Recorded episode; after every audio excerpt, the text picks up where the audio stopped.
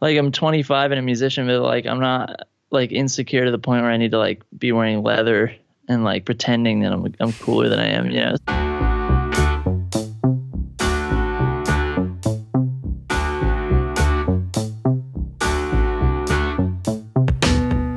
Hey there, you're listening to Talking About the Passion. I'm Thomas Irwin. This is a podcast where I interview different independent musicians and showcase their music. As for myself, I'm a singer songwriter and producer who goes by Niagara Moon. If you want, you can look up more about my own music at niagaramoonmusic.com. For episode 47, we have Basic Printer. Basic Printer is an experimental synth pop project based out of Nashville, Tennessee. It is the brainchild of Jesse Gillenwalters, a polite young man from Binghamton, New York. Jesse and I are both part of a uh, music marketing Facebook group, which is where I first stumbled upon a music video of his for his song Child Grows that I will play for you in a second. I think Basic Printer's music is freshly uh, unique, but also really well produced and catchy and Jesse was also a total pleasure to talk to. So uh, I'm excited to share this episode with you today. Without further ado, here's a song from Jesse's recent EP called Basic Printer, um, and the song is called Child Grows.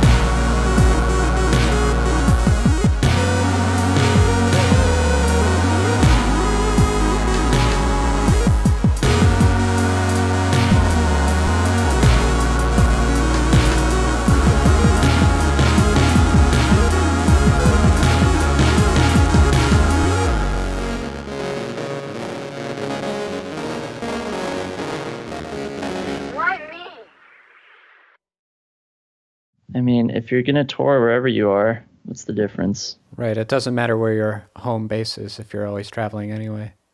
And Nashville is as good a place as any. Yep. How do you uh, like it there so far? So Nashville is um, Nashville's awesome. It's one of the top five biggest um, revenue streams for the city is music, which is cool. And yeah, it's me- literally Music City. that's right.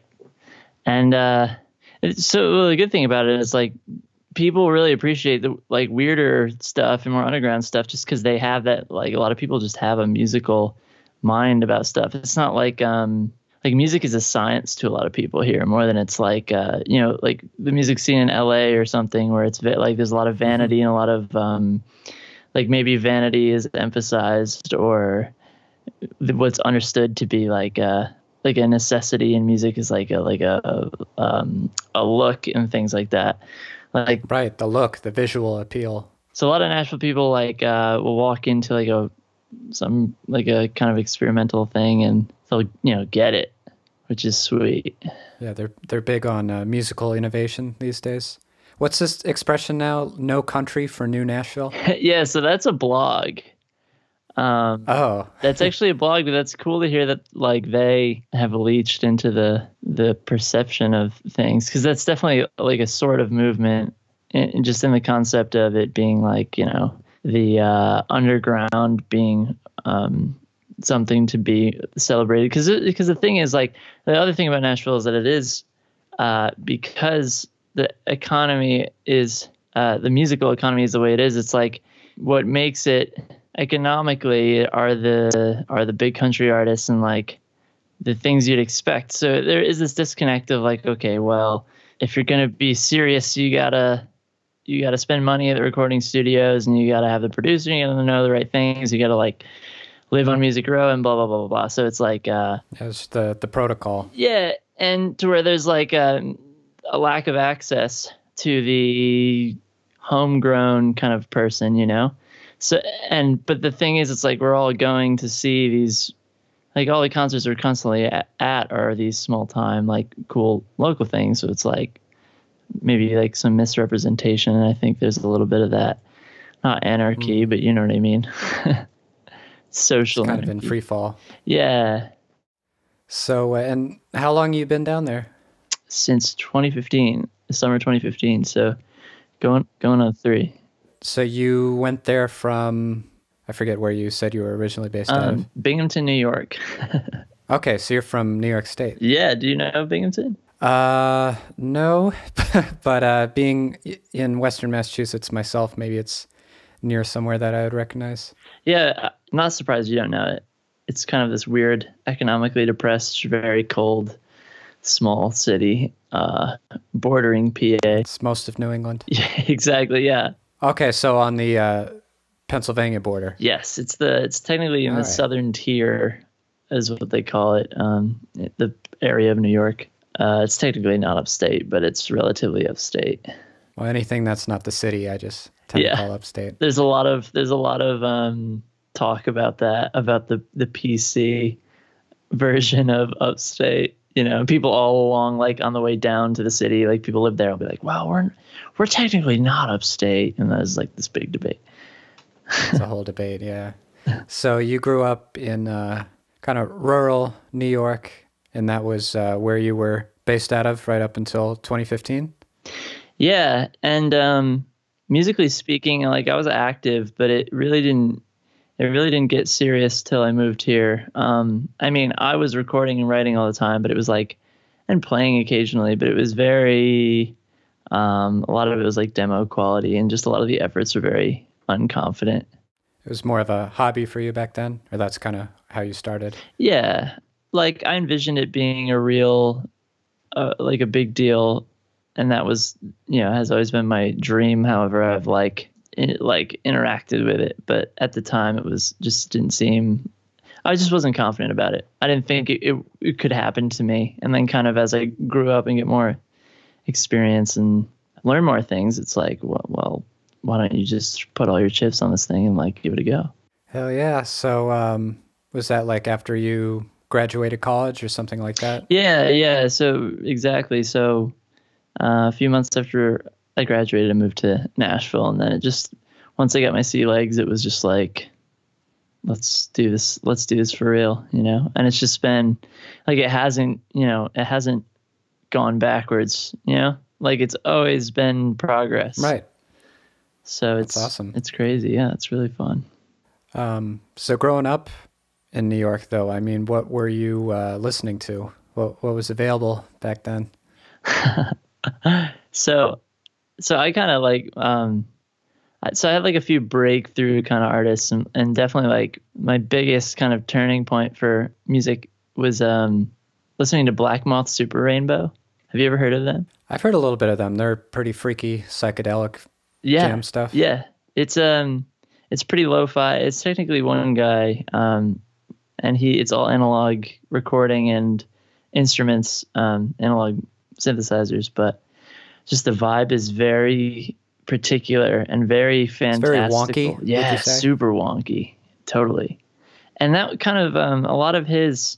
So he's from. I mean, he's from rural PA, and that was kind of a lot of his inspiration was like that scenery, and that kind of matched up with where I was, and I, you know, I kind of just like spiritually connected to that. Um, I think, and I don't know, it's really spoke to me, and just that idea of synthesizers being like the the point of it all. You know what I mean? And but also using synthesizers right, and like in a way that's not like I'm a robot. You know what I mean?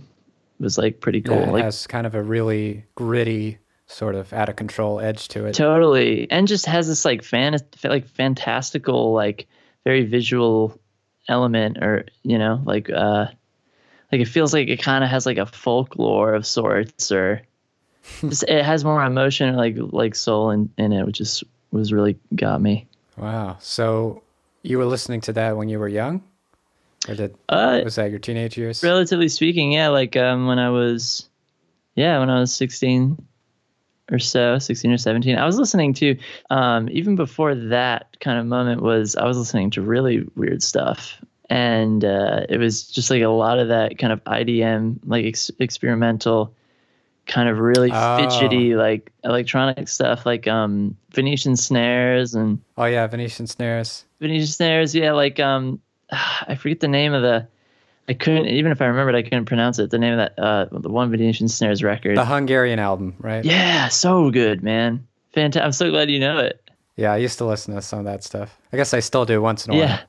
Yeah. So the the whole like super intricate digital nuttiness of uh, like IDM, their so-called IDM stuff, yeah, Uh, but how it like mixes kind of elements of other genres too, kind of interesting ways. totally. Like I guess in the case of Venetian snares, like a you know classical music and strings and stuff. Yeah, yeah, 100. percent It was it was like um, yeah, that's the way to put it. Like, and, and just that record. Uh, I remember like one of the first one of the first times I really listened to it was we listened to it on vinyl, uh, just uh, uh, in the dark in my basement on the like there was a really good sound system, and uh, it was just like very cinematic. And there's like his usage of of like silence in that record is super. Oh, it's so Yeah, dramatic. yeah, yeah. Yeah. So that's really cool. And yeah, I was talking to my girlfriend the other day about how I used to listen to that kind of stuff and I don't really anymore. And I, I likened it to like, um, you know, you'll go through college and, and like, you go through college and you'll learn like all of organic chemistry or something. And then it's not like, even if you're, even if you end up using like your bio degree or whatever it ends up being, it's not like you're doing chemistry problems like later on in Right. life. Like you ingest it, you, you like understand it, and you're like, okay, I, like I don't need this to, I don't need to refer this all the time to like this. Like this isn't for every day. You know what I mean? Yeah, but you're kind of glad you had exposure oh to it. Oh yeah, and it, it opens your mind for sure. I kind of liken it to, uh, you know, there might be a lot of guitar players where when they were a teenager, they were really into metal and they don't play metal anymore, but it kind of has like a place in their heart. And for like a lot of, you know, pop electronic producers, maybe they were listening crazy stuff like Venetian Snares when they were a teenager and they're not necessarily making breakcore now, but they still uh, look back on it with a fondness. Yeah, I think that's a. I think you're probably right about that. There's like a, a sense of like a coming of age kind of sense to really indulgent genres of music. Maybe it's a cool way of thinking about it. When you started playing music, did you go right into like messing around on a computer, or did, like did you take uh, piano lessons or guitar lessons, like as the the typical like grade school kid does? Yeah. what, what was your entry into that? So I, my first step into music was uh, like, and I had never thought about it, but uh, I just remember one day I was uh, visiting my family in Albany, and I, you know, saw my cousin had a guitar, and like all of a sudden I had that idea of like, I think I want that guitar. like, do you like? And I ended up buying it off of her for like fifty dollars, and it was just an obsession. Not even not an obsession like uh, where I was telling everyone about it or anything. Just kind of like a the process of playing guitar and like just the like the process of doing and learning anything. You just like get absorbed by it. And so I would just be like just the concept of and also once you can play a little bit of guitar, it's like this world opens up of like, oh, I could probably play like that Led Zeppelin song. Like I should try that. And it, that just goes for so long. So I just learning guitar for like 2 years just playing that was uh, took out that was just what I would do after school like most days. And uh, that's definitely where it started. So initially you were like a guitar guy, maybe a bit of a, a rock guy. And then when did the uh, electronic thing really take over for you? Like when did you start working with a computer? So that really came with um, with Radiohead. Because ah, Radiohead is to- blend of electronic and rock. Totally right. Like Radiohead's they epitomize that. Radiohead's yeah. such a gateway band for so many different people going so many different directions. You know, like you know, like you get into Radiohead and it's like you might leave appreciating jazz, you might leave appreciating electronic music, you might leave appreciating rock or krautrock or all this other stuff or yeah, yeah. So experimental rock. Yeah, you know, so so uh once I you know, like I, I remember my first thing was with Radiohead was seeing um one of the Scott, you know, the Scotch Mist uh, music videos they did. They're like live sessions. I saw a video of them playing videotape, and uh, Jonny Greenwood was playing um, a 909 drum machine. Oh. And that like blew me away, right? Because first of all, I'd never seen one, and I was like, I just saw it, and I was like, that's what I I feel like I I really want that. like they look cool. Yeah, they they, sure. they look crazy. So first off, I was like, I feel like I need to like have something like that. But then B, it was just like the way he was using it was so interesting. Like it was weird when I learned that it was uh, kind of like the house drum machine, and it was like, you know, the thing that like Paula Abdul would use, or like Madonna, or you know, blah blah blah. And it's like, he, yeah, he was, and it's in a lot of like hip hop totally now, along with the 808. Yeah. Um, and he was using it so like minimally. He was using it in such this like muted way, and I thought that was like I was obsessed with that concept at, when I saw that of just like what if I had all of these um, external like hardware tools that were kind of just making really like modest points of themselves and uh, that's really when I got into. So I really got into hardware at that point, and that's kind of where I've stayed. Um, just this concept of take, taking all these weird tools and doing something together with them. And now, how many synthesizers do you have? so I think I'm. I think I can. I am looking at them all right now, and there's uh all right, so they all fit in one room. Yeah, there's that's, a there's at sign. least that, so that's good enough. um, I have three keyboards, um, and then two modules, and then I have a microKORG in my closet that I don't use anymore. microKORG. Yeah.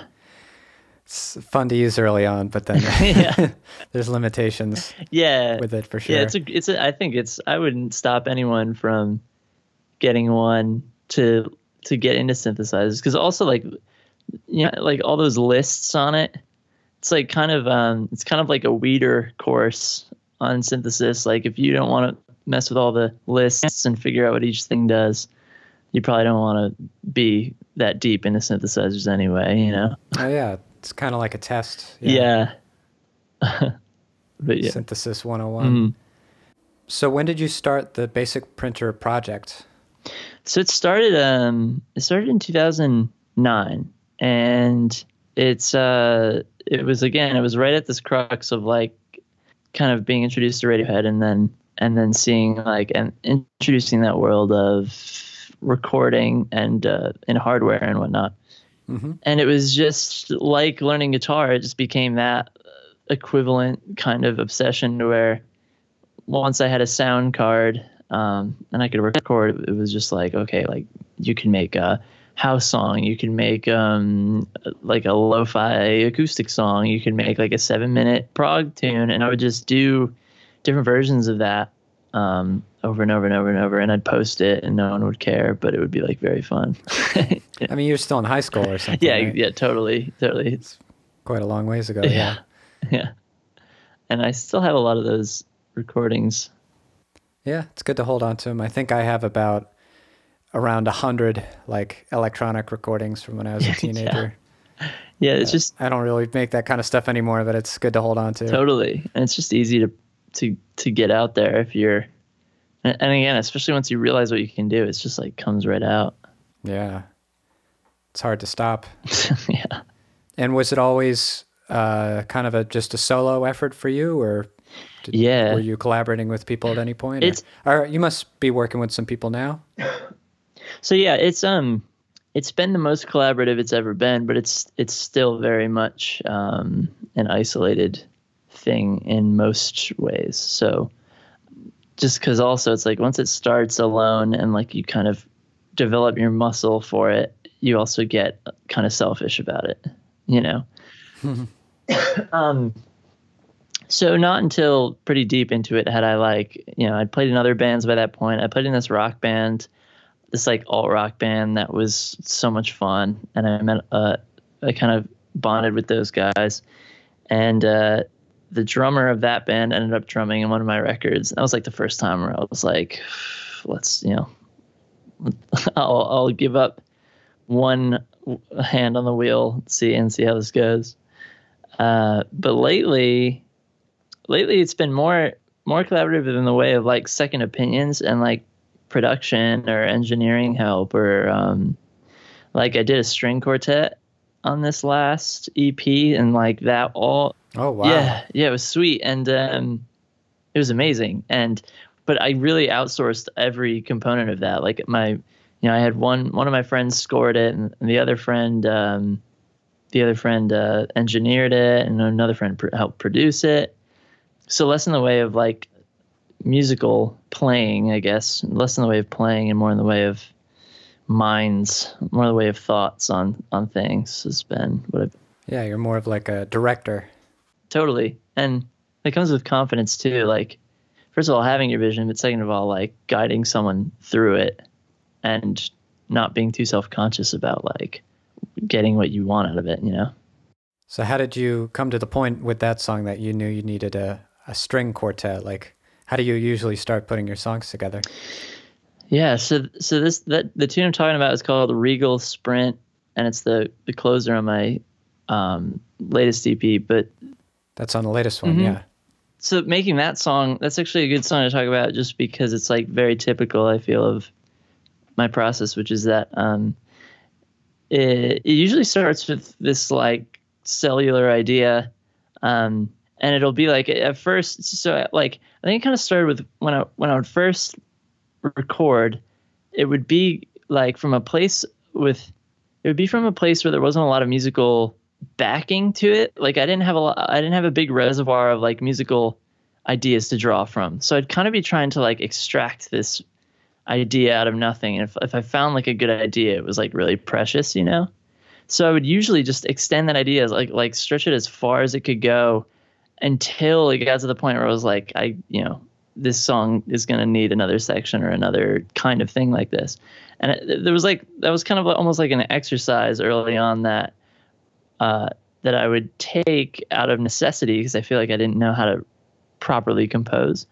And this, so this song is is definitely like a typical kind of basic printer tune in that it's kind of true to that form. However many years later, to where it just has this main this main riff that I'm like beating over you over the head with, and it's just uh, surrounding that concept, that musical concept is are all of these layers um, and just different moods, and that's kind of what happened. And then finally, once so that idea kind of overtakes the song for the first third of it or whatever, and then I finally um, have this coda at the end, and it has this repetitive vocal that you know it's the lead vocal, but it eventually becomes the background vocal because it's so repetitive. And it was like uh, I had it repeating so many times it just became it was like this needs a lead element.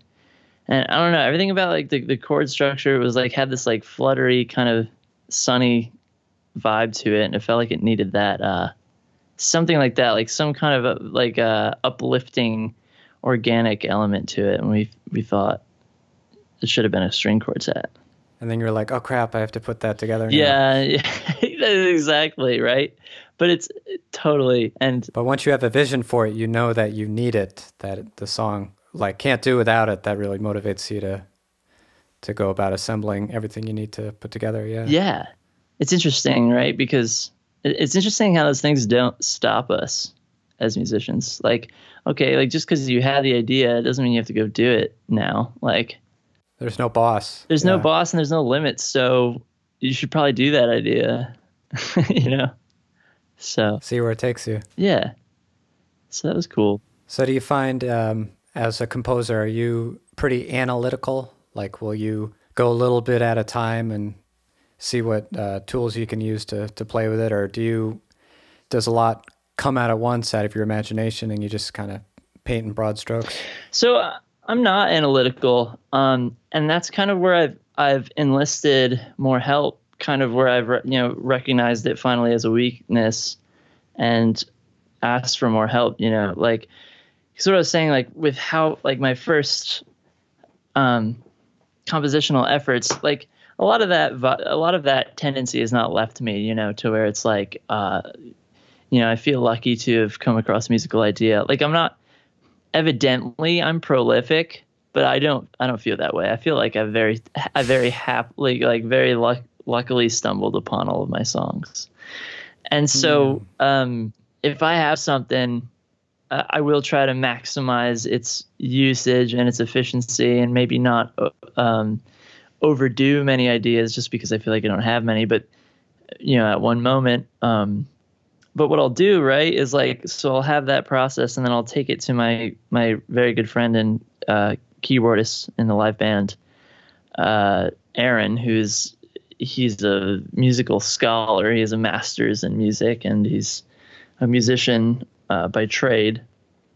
And you know, it'll be a thing where it's like I'll show him a recording and then he'll be like, ah, oh, you know, but like the thing is, you should really have like a like a leading tone right there, like a you know, maybe if that was um, a different kind of harmony, but and I'll hear him say, and I'll be like, internally, I'll be like, yeah, I know, I was lazy and didn't figure that out, and like should have done it, and blah blah blah. But like, I'm not gonna do it if he doesn't, you know, if he doesn't point it out and and and identify it. So, right, if you get him on the case, then you don't need to question all that stuff yourself necessarily. Yeah, that's actually a good way of, of putting it too. Um, you taking away your ego and your just you know you're in the you're right you're in the room alone writing for however many hours and he's not. So it's like he's gonna not have a lot of that bias which is good. Hmm. and uh, so when you perform i saw that you uh, did a tour. Yeah it's a uh, we have a four piece band um, and it's it's become a super cool thing. Uh, it's become like something i'm super proud of because in Binghamton. Translating your music to a yeah. four piece live band, I can't see that as being easy yeah, necessarily. That, you pack in so many bells and whistles, different sound effects and stuff into the arrangement. Yeah, yeah. And that's why, that's part of, partly why I'm so proud of, of, you know, and glad that it's happening the way it is, is that like, in Binghamton, um, I would play in so many different iterations. I would play alone. I would play with people, and it always felt like very amateur. And it was because of exactly that. Like it's hard to translate well. Um, and for the longest time, it, it felt like uh, it wasn't supposed to be a live thing. And then once I moved to Nashville and like met a lot of good musicians and like started talking to people and, and see again seeing you know these people um, actually take an interest to my like weird music because they get the musicality of it and like not being judgmental of the the the visual or cultural mm-hmm. component get in the way. It's like uh the band situation has gotten super cool and like very tight and and pretty fully fledged. Um, and we play all the time. And people, so like people compare us like the live situation. Like I've had people, a lot of people compare us to. They call us like we sound progressive, you know. And it's I think people say that because it's just like having this band not play play like this electronic music not to a click with all of this this dense layering of stuff it's like reminds them of prog music and it just takes up maybe a prog level of attacking it Hmm. to it's like to produce this like funny three minute song but it's not really prog you know I mean, you tend to. Seems like what you do is you blend this experimental electronic influence and that kind of sound template, but then you're also essentially writing like funky pop songs a lot of the time. Yeah So blending those two elements, that's kind of uh, kind of a unique thing to do. No, I appreciate it. Um, I think you're totally right about your assessment of the music, and I think um, I think the thing is like the, the where where the aesthetic comes in, or like where the lyrics or the the, the feeling or the backdrop of the the music. Yeah, is it comes from like this concept, like it's just like being honest with yourself. You know what I mean? Like I'm like I'm 25 and a musician, but like I'm not like insecure to the point where I need to like be wearing leather and like pretending that I'm I'm cooler than I am. You know? So like if I if I'm like sitting down and it this becomes this very like childish like like funky like fun wonky kind of thing like Yeah. that's what you are so you may as well just go like just explore it to the fullest extent and uh so so not taking cues from like the, the complexity of music to be like oh no this is this is academic music or this is you know and just letting it happen Do people dance at your shows? Or do you Yeah. try to get people dancing? Yeah, I think so.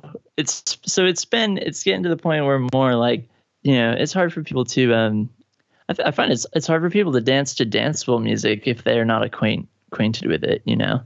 So it's like we're kind of getting to that point where people, you know, have seen us a few times where they know when to dance or they know that it's like okay now. But it's definitely danceable, and it, it's like the shows are very rambunctious and loud, which is great. Did it uh, take you a while to get comfortable with performing or to enjoy performing, or has it always been interesting to you? Or did you like, you know, starting out doing intricate compositions on the computer by yourself a lot was kind of a a challenge at first to adapt into, you know, I guess you have to develop your outwardly persona, your extroverted self when you're performing live. Oh, 100 yeah, definitely um definitely a learning curve and an acclimation process over many many years. And every I mean, I'm always thinking about how to get better at that and uh you know, it's like you'll see a band, you'll see like um you'll see a band like do you know that band The Maine?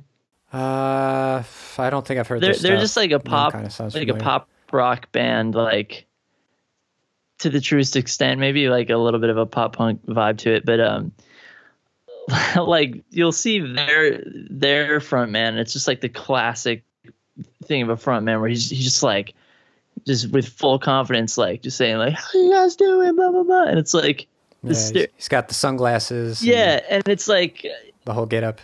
Like um i kind of appreciate that level of confidence and like i don't know um execution it's like kind of masterful now that i, I look at it and have been, have been trying to reach a version of that and it's just like really appreciating how hard that can be to do and trying to get there is like god because we're you know creative types are kind of they're digging into themselves for so long it's like hard to not come out of it and be a little self-conscious you know hmm Definitely takes some practice. yeah But that's great that you're starting to get uh, acclimated to it. Are you uh, booking a lot of tours for this coming year? You're planning to go out again?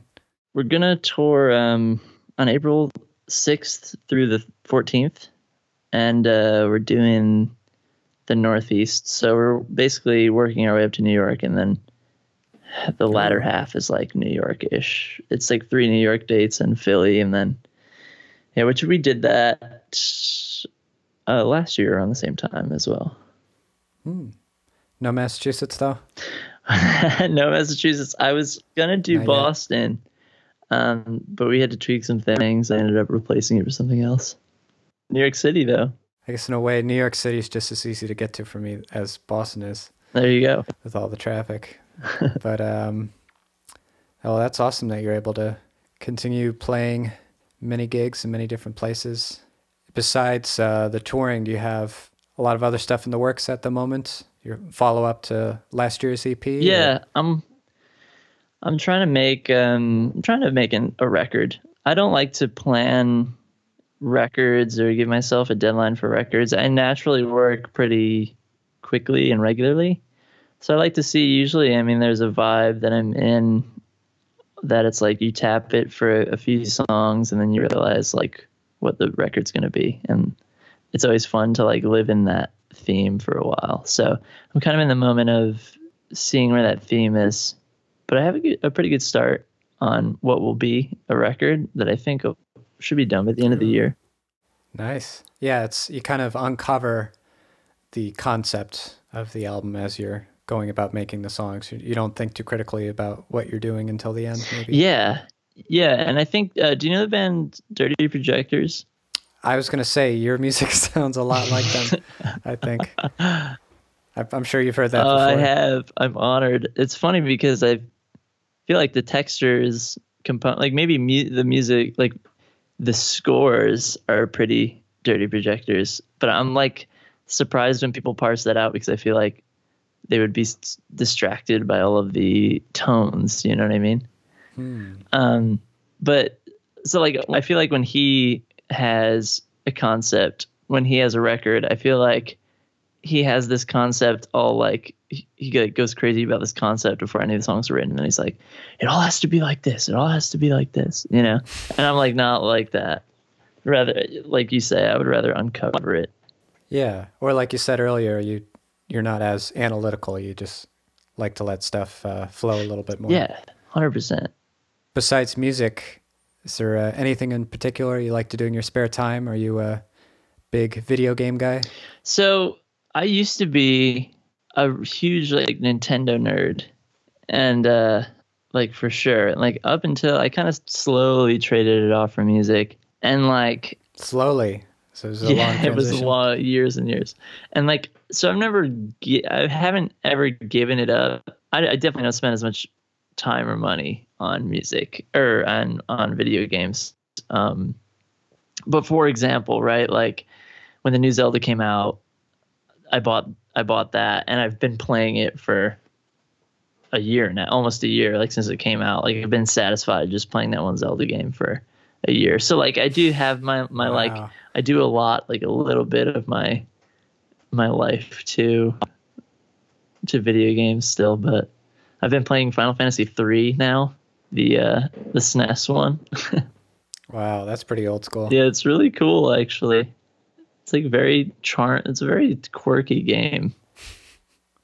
Yeah, the uh, the storylines of some of those like '90s Japanese games they get a little experimental. Definitely. Oh yeah, push the boundaries.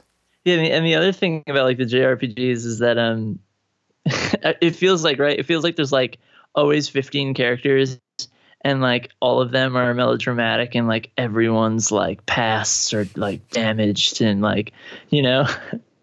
and it's just like like you should over care about everyone that like enters the frame or like I don't know. Yeah, you have to get so involved. yeah, it's just like very emotional stuff. You growing up and playing all those games, all those soundtracks, that must have influenced your sound at least somewhat. So I, you know, I have to imagine. You know, it must have.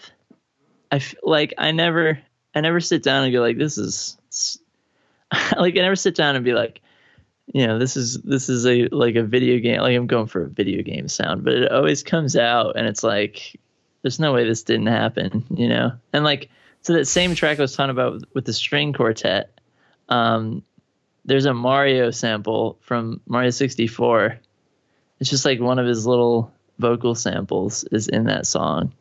And oh. and you know never once though and even in doing that was i like i'm in like I'm thinking about Mario right now. Like this is this is like my video game past has done this to me. Like it was just another sound in my my repertoire, my, my, like that I've experienced that it was like, oh, I know that that sound would work here.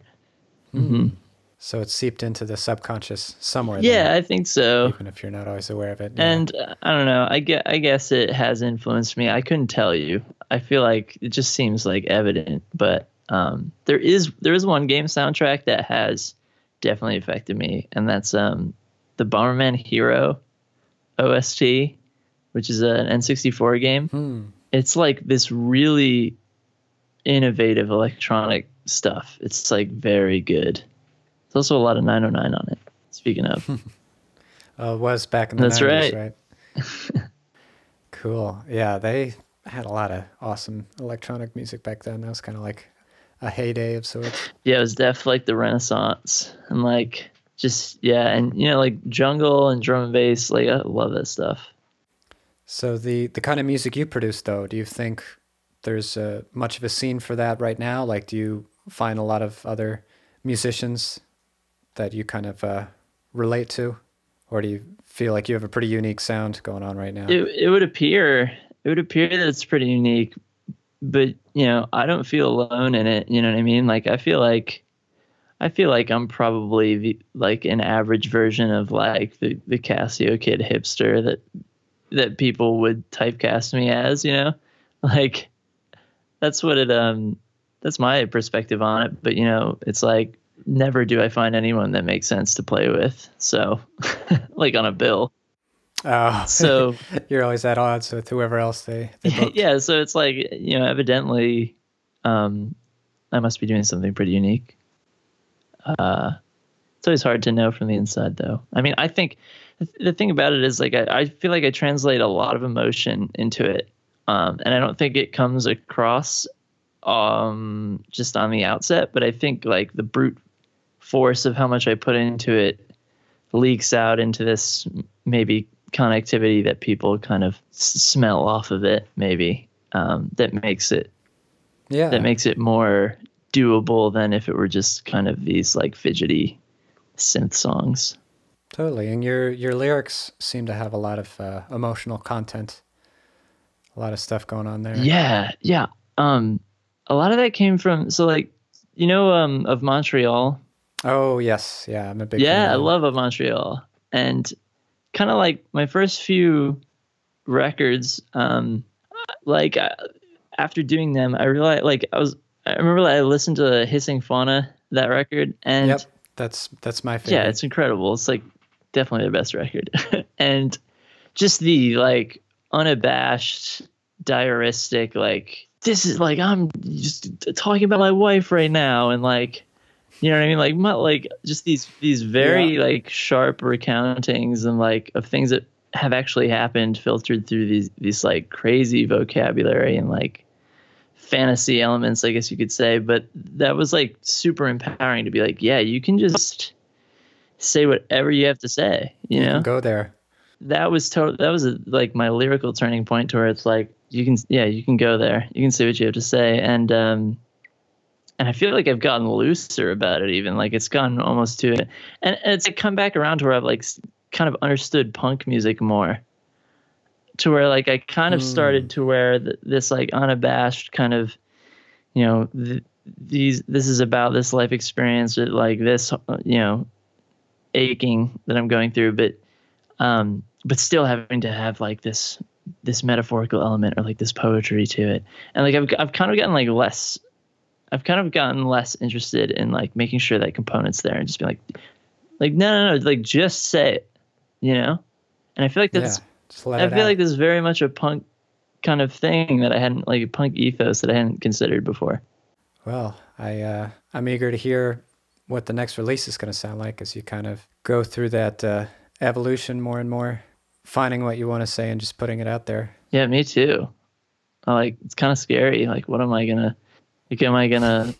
What am I to discover about yeah, myself? what am I gonna start? And am I gonna say something like too abrasive and not care, and then, you know, but like, You just got to let the chips fall. yeah, where they may. exactly, exactly. That's I'm of that belief too. All right, Jesse. Thanks for coming on the podcast. Yeah, this was so much fun. I love doing these. Awesome. Okay, so that was Basic Printer. Very nice talking to him. Cool to know we listened to a lot of the same music growing up. And uh, if you liked this episode of Talking About the Passion, write us a review on iTunes. We would love to hear from you.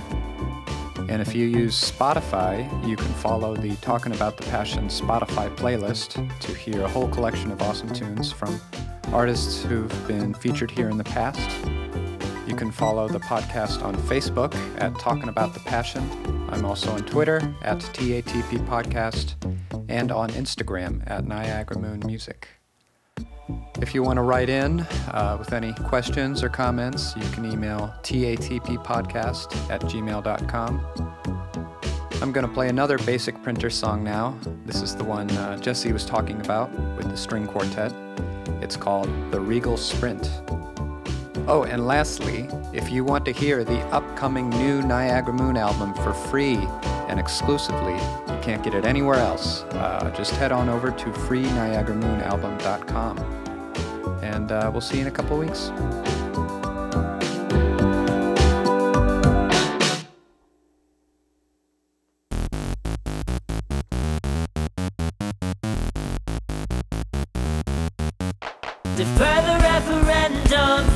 Princess ain't on the agenda. It's cause I'm overtaken by the aesthetic or the honor. Let's get a different referendum. Refer to Deborah to piano. When does it become alright? I wanna be crazy.